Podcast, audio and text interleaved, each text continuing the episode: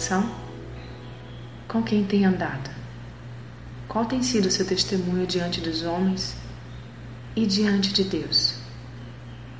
Muitas vezes estabelecemos laços de amizade com pessoas que, se analisarmos bem, pouco ou em nada tem a ver conosco. E por que então insistimos tanto em manter estes laços?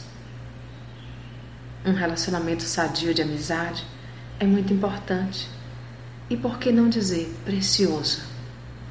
Mas levar adiante um relacionamento que lhe traz mais prejuízos do que benefícios, digo isso no sentido emocional e espiritual, acrescenta em quê?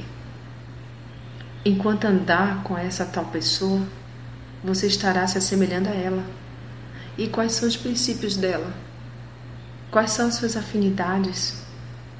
Não adianta dizer que pode manter um vínculo tão profundo quanto é o da amizade com uma pessoa e não sofrer influência alguma.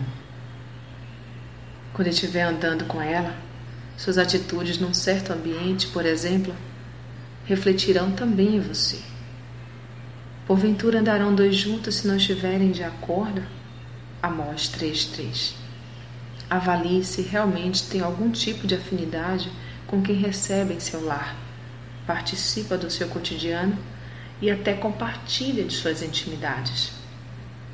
Pense se você realmente tem sido edificado com certos relacionamentos de amizade que insiste em manter. Bem-aventurado o homem que não anda segundo o conselho dos ímpios, nem se detém no caminho dos pecadores, nem se assenta na roda dos escarnecedores. Salmos 1, 1. Examine a sua vida e tome uma decisão. Sou Sayonara Marques. Minha página no Facebook é Despertar Espiritual Diário. Fique na paz de Deus.